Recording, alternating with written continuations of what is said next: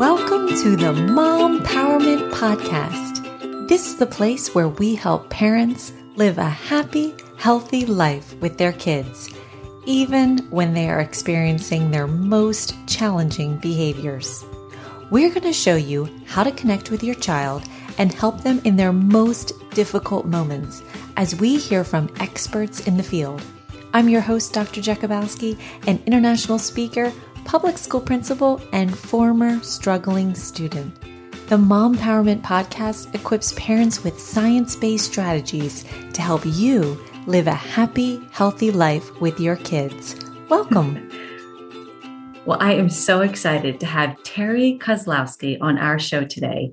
Terry lives in Georgia and just published her first book, Raven Transcending Fear, in February, which is part memoir and part self help book. She suffered tra- childhood trauma of abuse, and her hope is that she retells her story through her podcast, Soul Solutions. It will give you courage to embark on your own healing journey, one that transcends fear and returns you to your authentic self and bring you back to the realization that you're worthy and have limitless potential. She's married with kids and grandkids discovered her Native American Alaskan roots. She's a certified life coach, empowerment coach, and artist. Terry, thank you so much for joining us today. Thank you very much, Karen, for having me. I look so, forward to our conversation. Yeah. So, Terry, this might be a strange question, but I was so curious. Can you tell us how you discovered your Native American roots and did that take you back to Alaska? So, my mother had always told me we were Native American, but she wasn't the one that actually taught me much about it. We had, when I was um, little, I came home from school and was crying because I had been made fun of um, by my classmates. They were hmm. calling me Chinka girl because I have almond shaped eyes. And I was upset, not that they were calling me names, but that they weren't listening when I told them that I was Native American. My mother's reaction, however, was extremely um, irate. And it became, I could tell that um, her identity as a Native American, um, she had issues with because she was given up for adoption at the age of 16, and her heritage was kind of ripped away from her. Her identity of who she was, living a sustenance life in Fort Yukon, Alaska, and then all of a sudden being put into what she called the white man's world really affected her. So she, there was all this anger that was pouring out of her, not so much at me, but at the idea that people weren't respecting who I was. Hmm. So when I got to college, um, high school and college, I started doing some more research on the Athabascan tribes and where we were from. And I did make a trip with my mother to Alaska in the late 90s um, inside that little um, village. And when she was there, there was no running water, no electricity. And when I was there, they did have both, but still, I mean, it is sustenance living. Um, there really aren't any jobs there. Um, my cousin, who was born and raised there, um, teaches school, and they have one store and so it, it's very it's still very sustenance living. Oh wow it's so fascinating. I love your quote everyone is born fearless and knowing who they are and what their purpose is. However life experience or abuse may instill fear and break the connection with our authentic selves. And earlier we were talking about how kids are born pure and authentic but something just happens. Can you tell us more about that Sure. I believe that we all come to planet Earth knowing who we are, knowing who we authentically are meant to be, and have a purpose in life. And yet, when we come into this world, we come in full of love, we come in fearless, and we're then we come into what's the unknown. And our first unknown is our family. And our families can be good they can be not so good, they can be in between. But the reality is, we're put into our families and there's something our families are to teach us that and i believe very wholeheartedly that the those people in your family are the ones that are going to push your buttons because they know you in a different level than other people on the planet do and you are forced by being having that familiar relationship forced to deal with these people even if if you met them on the street and you never had to deal with them again, most of the time the family our family members are not the people we would be friends with. So there's something about that in that relationship with them that, that seems to be from a universal perspective very important. So when we come into our familiar families it ends up causing us to learn behaviors that they are struggling with. My father seemed to have issues with his father so he was very attentive to my sister and I, and neither one of us have a bad relationship with him because he was trying to overcome his bad relationship with his father. My mother, however, had a lot of issues. She was an alcoholic from when I was a small child, and all of that, her identity stripped away from her at the age of 16. All of these things contributed to the fact that she could never be whole. And in her partiality of her being. Um, learning to be authentic was something she never did. And uh, she died alone. Uh, she abandoned us not only um, physically and emotionally when we were children, but in her death, she abandoned us again because she told the, uh, when she was in the hospital, that she didn't have any children. So it was a pattern in her life where she kept separating herself from others. So when we come into this world and we have to deal with our families and learn to navigate what parts of them am I supposed to keep? What parts of them am I supposed to discard um, to break those generational patterns of behavior? Um, I'm the first line of women in my mother's history that did not have a daughter. So I only have a son because for our generational family patterns, one of the things that happened is every single one of the females have been sexually assaulted in my mother's line, going back five generations. It was going to stop with me. So I think part of that, when you have that inner knowing, um, and I think I was a very aware child, and that's how I was able to overcome um, a lot of the different mindsets that go in, along with being kind understanding what being a child of an alcoholic is understanding that even though I was sexually molested, that it wasn't my fault. I knew after it occurred that I was not to blame for anything. And that's very, very unusual for not only children, but any sort of trauma and as I moved through the processes of healing, I understood that this generational pattern of behavior that we all have to deal with on some level. There is some sort of whether it's passive aggressive behavior, whether it's, you know, my family's very um, smart aleck comments. And what we don't realize is when we're passive aggressive or when we're being a smartass, that is not beneficial behavior. And a lot of time, and I've come out in my family and said, you know, I think that's just downright bullying, you know, but it's a it's a subtle form of bullying and it's an acceptable form of bullying. And people jabbing you here and people jabbing you there, and it's supposed to be funny. But the reality is, if you keep bringing up a subject that causes me pain or that embarrasses me, that is not those things that are uplifting. Those things are not helpful. All they do is tear me down. So, but those are the patterns of behavior that are acceptable. Those are the patterns of behavior that are within all families. And you can, you know, you walk into a, family situation and you see that. You see the passive aggressive behaviors around the Thanksgiving table. You see different types of behaviors that come out and across that we don't realize oh i should probably should unlearn this this is not beneficial not only for me but for those around me and we're responsible as adults to break those generational patterns of behaviors so our children don't have to suffer through what we had to suffer through. They don't have to learn the hard lesson. They don't have to change their behavior that is so ingrained into us as we grow up. So that if we stop it, they don't have to. And then that's an act of love, as far as I'm concerned, when we are able to break those generational patterns of behavior for our own children.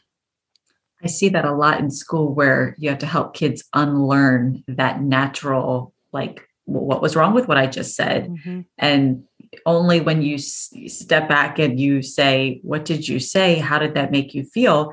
Does the other kids start to realize, Oh, I didn't know you would feel that way because I said that. I mean, I've unpacked that so many times when kids got in trouble in school and as an assistant principal and dealing with the behaviors and issues. It's like if you get to the root of it, it was almost like at the end, I would tell parents, like, I think we understand each other a little bit more because it was just how understanding that what you said and how that made you feel and vice versa on both sides and how it played into whatever it is was the action that we probably saw that they got in trouble for. So, what advice would you give moms listening to this who have young ones and want to keep them pure and authentic? I think the best thing to do, and it's interesting because I think grandparents see this. I think that as we have raised our children, when we have our grandchildren, we realize, oh, I was crazy doing these crazy things back here. I'm going to change this with my grandchildren.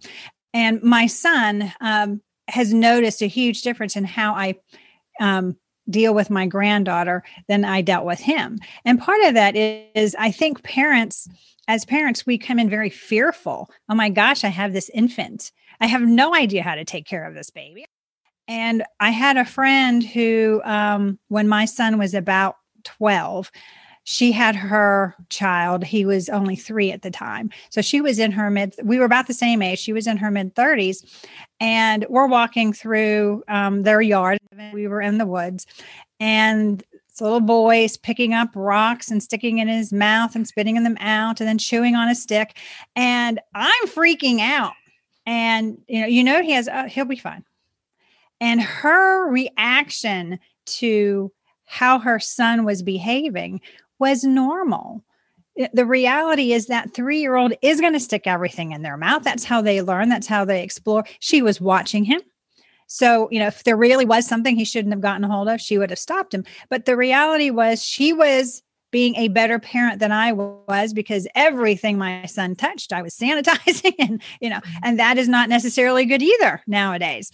So when we look at that, we understand that when children, and I don't want to use the word misbehave, when children are not behaving in a way we think is appropriate, if they're loud, if they're being vocal because they don't want to do something, there's a reason they may not want to do it. Talk to them. Listen to what your two three four year old has to say. Because if they are expressing themselves we want them to do that. We don't want them to stuff and sometimes since they are only three four five or six they don't have the vocabulary they don't have the understanding of what it is how to express that and that's our job as parents when something happens and they're upset, we have to walk them and talk them through that process. We need to let them cry. We need to let them get upset and learn how to deal with anger, learn how to deal with disappointment, learn how to deal with sadness. Life gets harder and harder and harder. It doesn't get easier as they grow up, it gets harder. And when they're dealing with peer pressure, understanding how to walk through that and talk through that, you're going to have a better relationship with your child. And they're going to be able to feel comfortable coming to you and telling you things that you will really want to know when they're teenagers. I love that. That's so true. You do want that connection. So many mm-hmm. times, what we do naturally, unfortunately, either breaks that relationship or pushes them to the point where they don't feel safe to be able to say something to you because they know you're going to either explode because of what they said. But if you can get to that point exactly how you said, if they know you're going to listen to them, you're not going to come through with any judgment, but like, let's help to understand the situation. And then if you can help them learn so they have those tools like you said, when they're on their own, that's what we want to build them to be able to do anyway. That's so true. Abs- yeah, absolutely. And as adults, one of the things that we need to realize is we're responsible to learn that behavior as well. If we are flying off the handle by what our child has said, that's our issue, not theirs, because we did not respond to them in a way that was parental. We are responding to them as, you know, shock and awe and all of that anger, um, resentment, maybe. And when we do that, we shut doors, we disconnect with others. And uh, one of the things that I talk about uh, in my coaching business is that anger is the acceptable form of letting out pain in public and when you see angry people, you're seeing hurting people. And so if you are getting angry, it's because you're in pain. And that is ne- not necessarily something you want to share with your child when they're going through something. When we need to talk to them and help them through a situation, we need to be the ones that stay calm. We need to one, be the ones that stay rational. But let's look at how to help you get through this situation me being upset is a whole other set of circumstances that really and truly has nothing to do with the child. It has to do with how we perceive the situation. I love what that you said that. I love everything about that. In the so in the first chapter in your book, you talk about children are born unafraid. What do you mean by that? Look at look at small children. If you look at small children, they're learning to walk, they keep falling down. And unless we go, they just get up and keep moving. We're the ones that instill fear when they fall. We're the ones that instill fear when they bang their head on the coffee table as they went down. They may be giggling and get up and keep going, but we're the ones that then start putting in that angst in those children. When um, my granddaughter, and I, I, I use her as the example because I really understood the difference in how I was relating to her. So she got a new pair of hiking boots. She was about six years old and she climbed a hill and said, Grandma, watch me jump. Now, it wasn't a giant hill, uh, but my angst was, be careful. So I said, you know, you be careful. You pay attention to what you're doing. She wasn't afraid. I was fearful that she was going to get hurt. Even if she did get hurt, that would have been a lesson for her. That's my limit.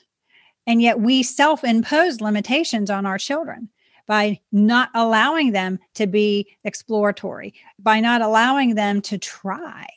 And yet when they become teenagers and we want them to try things, well, they're not going to. We've already stifled that creativity and that that seeking that is natural for children. So we're the ones that instill fear. Nobody comes to the planet fearful. Nobody comes to the planet with disliking anybody or anything. Nobody comes to the planet with hate. Those are all learned behaviors. And sadly, we learn them from our parents. We learn them from our families. Those are things that are instilled upon us by the people who love us the most. Mm-hmm. I'm so glad you said that because it just takes any mom or grandparent listening to this a different perspective on it to just stop and think. And sometimes when you're just made aware of it, it helps you, okay. And the next time something happens, you kind of like can check yourself. So I, I so appreciate you taking us through that. Um, and I know you had said you noticed your child saying to you that you treated your granddaughter differently than you treated them. Can you give us another specific example of that to help those listening? So, my son and I, uh, he said we were very close. I have a completely different take on our relationship um, because silly me, um, when I was pregnant, I read Dr. Spock, and Dr. Spock was very much into that baby bonding time after birth. And I actually didn't see him until about seven hours, six or seven hours after he was born. So I gave birth, they threw him on my stomach, and they whisked him away because I was uh, three weeks late. There was meconium in the water, and they whisked him off to neonatal. But then I ended up having the placenta not disengage. So I started hemorrhaging. And so they were, there was a situation that they really needed to deal with. So once I finally got everything okay, they brought the baby to me. It's six hours later. And now I'm looking at this baby, and two things happen. Number one, I don't feel connected. And number two, I think, oh my God, he's going to leave me. So at that mm. point, I realized my abandonment issue was very much ingrained because nobody should be thinking that their baby's going to leave them the day it's born. So at that point, I realized my abandonment issues were really um, entrenched and it was going to be something I needed to deal with. But because I never felt that we bonded, I spent all the way until he was 18 years old really thinking that there was some sort of disconnection between us. And he's getting ready to um, go into the service when he's 18. And we're having a conversation. And I ask him, Do you feel like you were loved? And he said, Mom, I was loved too much. And so although I felt disconnected, he never felt disconnected. And that to me was a huge relief. Um, and so when I say that he saw different things with me and my granddaughter, it's because I was fully present with her. Whereas with him, there was so much going on with me that being fully present wasn't necessarily something I was doing. So he would watch a lot of TV. Um, he'd watch a lot of Disney. Um, he had Legos and he would spend hours playing Legos. And I was not as present with him as I am with my granddaughter because I realize now how important that one-on-one time is and it's interesting uh, i'm a big believer in love languages and his love language happens to be um, quality time so when he is present now i give him that quality time. And over the years i noticed it um, probably when he was about 14 that that was his love language. Because when he wanted to talk which wasn't very often it was like three hour stretches and you had i had to be fully present. And even so he uh, just came back from afghanistan. He he had been there for 17 months came back um, last week. And interest even when he was overseas when he'd call and it wasn't a 10 minute here 10 minute there it was i and i had to be mom what are you doing? You're not talking let me get fully present and you know and, and he will notice that. So hmm. those things that we do with our children we must be fully present with. Even if we say give me 10 minutes to get dinner started. Get dinner started and then give your child the time. Have that conversation when they're trying to tell you something. It may be so insignificant to you in the grand scheme of things and in, in their lives in the grand scheme of things it may be very insignificant but at that moment in time it's important to them. Mm-hmm. And you taking the time to listen will mean more to them over time because they're going to keep coming back to you. And that's what we want with our children. Whether or not they are 6, 12, or 30, we want our children to come back to us and talk to us. We do. And I love that you brought up that book, Five Love Languages, because my husband and I went through it once. We have found ourselves going it through it again. And when you really know and understand, because sometimes it's your you, you cross paths, you think I'm giving you the love that I how I like to experience it, and vice versa. And then you're totally missing each other's real mm-hmm. reasons or feeling that that that I do feel love from you, how or when or why. So um, any parent listening to this, I totally recommend looking up that love language book so you can understand even how your child uh, receives love. That's that's so powerful. Here's a quote from you: "Children aren't our possessions," and I'd love to hear you share with us more about that. So we all claim our children. He's mine. Um, and especially in a society that a lot of children don't have both parents in their lives. You're, they're not living with both parents. Um, my first husband and I divorced when my son was uh, five years old and um, have lived completely separate lives. But one of the things that I made sure of during the divorce process was that I was giving my ex husband complete access to my son. And we stayed friends during the course of him growing up. And my son made a comment that he, when he was about 16, that he was one of the only people that he couldn't play one divorced parent against the other. Because if he said to me, Well, dad would let me do it, I just pick up the phone and call his day said, Joshua said this. And of course, dad didn't say that. And so he was never allowed able to do that. And in some ways, I thought that was a great testament to how well his dad and I worked at maintaining a um, co parenting situation when so many kids have the exact opposite. So, when we talk about the fact that they're not our possessions, we have to look at, especially in divorce situations, that that child is half you and half the other parent. And when you say negative things about the other parent, your dad is a deadbeat or anything like that, you're saying that half of your child is that as well. And they parents don't think through because they're in their pain. And what they don't realize is children suffer through divorce just like parents suffer through divorce. I happen to be a child of divorced.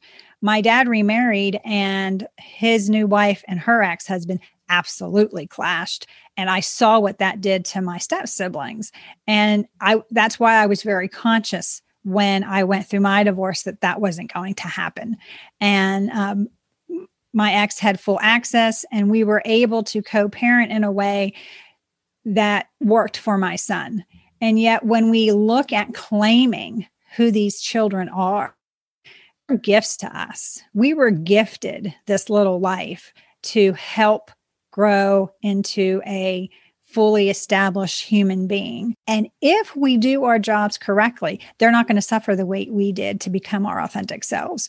And if we're not successful, you're going to see the struggles that they have. The more struggles a child has, the more likely that you have to take responsibility for how you parented.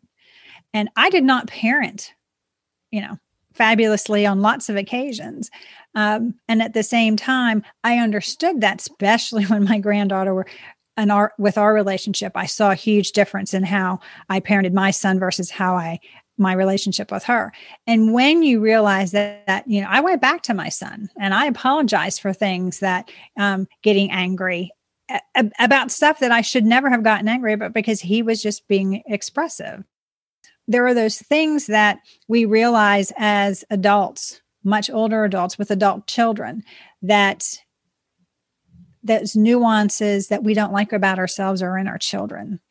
And part of that, again, is that learning process, that generational behavior patterns that we didn't cut, we didn't end with us, that got passed on.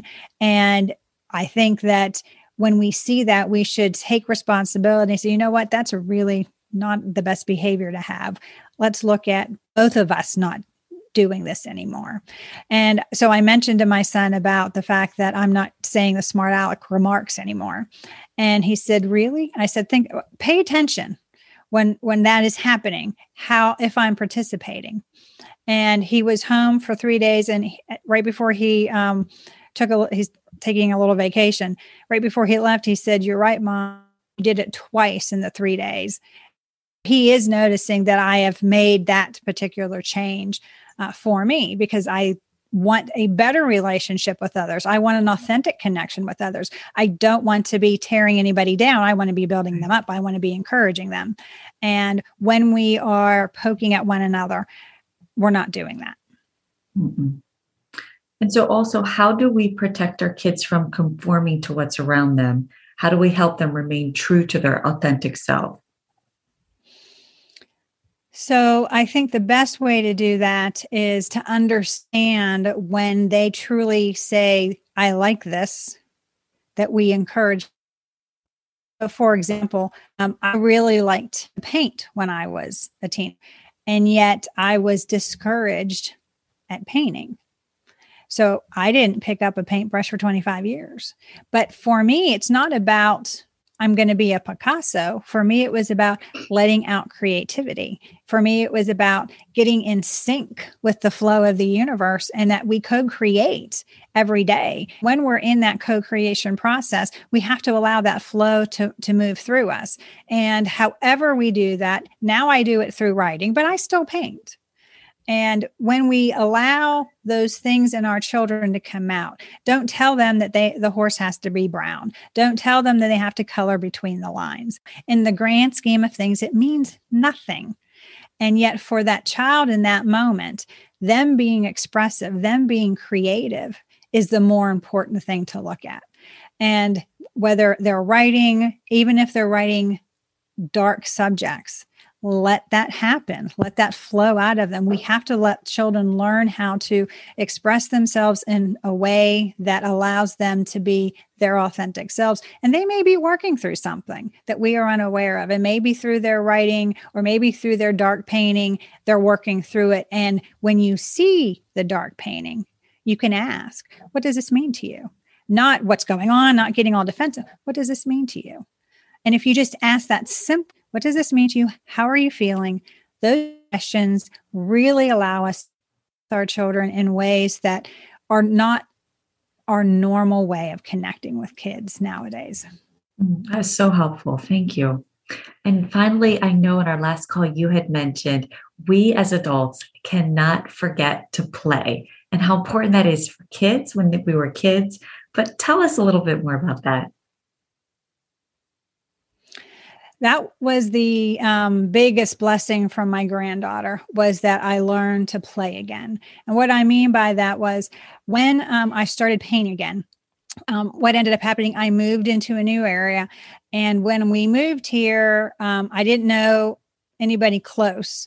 And I won, I found a paint and sip class and I went by myself. And that was another thing that people are just, that I would go do anything by myself. Uh, and I went by myself um, two or three days a week. I was doing this, not the sipping part, but the painting part. I was allowing myself the ability to flow with the the creative process and when my granddaughter came over i started painting with her and she wanted she's very outdoorsy so we would take hikes together and she would you know get on the ground and watch the ants we're all still very curious but as adults we tend to shut that down a bit because our lives are so hectic but our lives really aren't hectic. We make our lives hectic. We put pressure on ourselves to get our to-do list and the reality is you know i have a mantra that i use every morning um, that i am uh, i'm in i'm one with the universe and i flow with my creativity and i will complete all that i am supposed to accomplish this day whether my to do list has 20 items on it and I only get two done, that's all I was supposed to accomplish this day. And so I don't ever stress about my to do list. It gets done, it gets done. If it doesn't, tomorrow is another day. And when we think about children, they're never hectic. We're the ones that cause children to get hectic. We're the ones that cause children to get stressed. We're the ones that overschedule them by giving making them go to school, and then have all these art classes or dance classes or ball games. We do that. And if you really think about and ask your child, what would you like to do? You can go, these are the options, and let them choose. And mm-hmm. then support them in whatever it was they choose. Um, my stepson was forced to play baseball. He had no, he was in Little League. He had no desire to do it. He'd sit out in the middle of the field on his butt, holding his glove and playing with the grass. When maybe if he was given a set of Legos, he could have kept himself busy for hours. Um, so those things are up to us to, to help our ch- children find who they authentically are. Give them the options to explore. Let the boys play with the dolls. Let the girls play with the Tonka trucks. Let them explore and figure out what it is that they want to do. Because I went through that. I wanted to become a speech pathologist when I was um, ending high school, going into college. And my dad absolutely did not want me to do that. And back in the mid 80s, when I was going to getting ready to go to college, um, speech pathologists were making about $30,000 in a hospital setting. What my dad did not realize, and I really didn't realize, but that's what I wanted to do, um, is that now, because of the baby boomers, because of my dad's generation, the need for speech pathologists skyrocketed mm-hmm. because as the baby boomers got older, the baby and living longer, they were suffering from strokes and they needed that type of care, the speech pathologist. So they're now making private practice anywhere eighty to one hundred twenty thousand dollars a year, and every so often I point out to my dad, "That's what you kept me from doing." So I did what my daddy wanted me to do, hated it. And two years in, I went to my um, college supervisor and said, I hate this. What can I do with all these credits? And I have a minor in economics, a minor in accounting, a minor in a minor in history, and I have a bachelor's of science and social sciences degree so that I could finish school. Because at that mm-hmm. point, I was like, I just want the degree done. And every so often my dad will make a comment about it and i said well on the work i'm doing the social sciences degree is fine but if you'd you know you don't don't stifle because you're oh. concerned about the money Let them do, let them pursue what they love. You'll see them come alive. You'll see them have passion. You'll see them put energy and focus into it. Just let them allow them to do what they love. Find it and let them go with it. And lastly, before I let you go, because I've enjoyed every minute of this conversation, I just love everything you've shared with us. This is just so valuable. Thank you. Um, so, your book, uh, Ravens Transcending Fear, is also something you also share about the book on your podcast. Is that correct? It is. It is. Um, my podcast, Soul Solutions, are is a solo show, just me and they're about uh, 10 15 minute segments where i dive deep into a specific area uh, recently i did a show on um, generational patterns and behavior um, last week's show or this week's show will be about um, being fully present in the moment, understanding that we only have this present moment. And when we are in this moment, there is no depression because depression is living in the past, and there is no anxiety because anxiety is living in the future. But in the present moment, everything is well. And so we dive deep into the subjects so that you walk away with things that you can are actionable that you can add to your life so that you can transcend the fear and limiting beliefs. And where can someone find you if they want to follow you? Um, uh, TerryKozlowski.com is my website, and you can follow me on all the social media. RavenTranscendingFear.com is the book. You can also get it on Amazon and SoulSolutionsPodcast.com. And I'm on every podcast channel. So wherever you find a podcast, I'm there. Thank you. And I'll put all that information in the description notes of this episode. Terry, I can't thank you enough. And I wish you all the best. And I hope to see you soon and talk with you again soon. Thank you for all the treasures you left with us today. Thank you very much, Karen. I had a great time with you. Well, that's all we've got for this episode of the Mom Empowerment Podcast. Thank you so much for joining us today. I can't wait to help you live a happier, healthier life with your kids.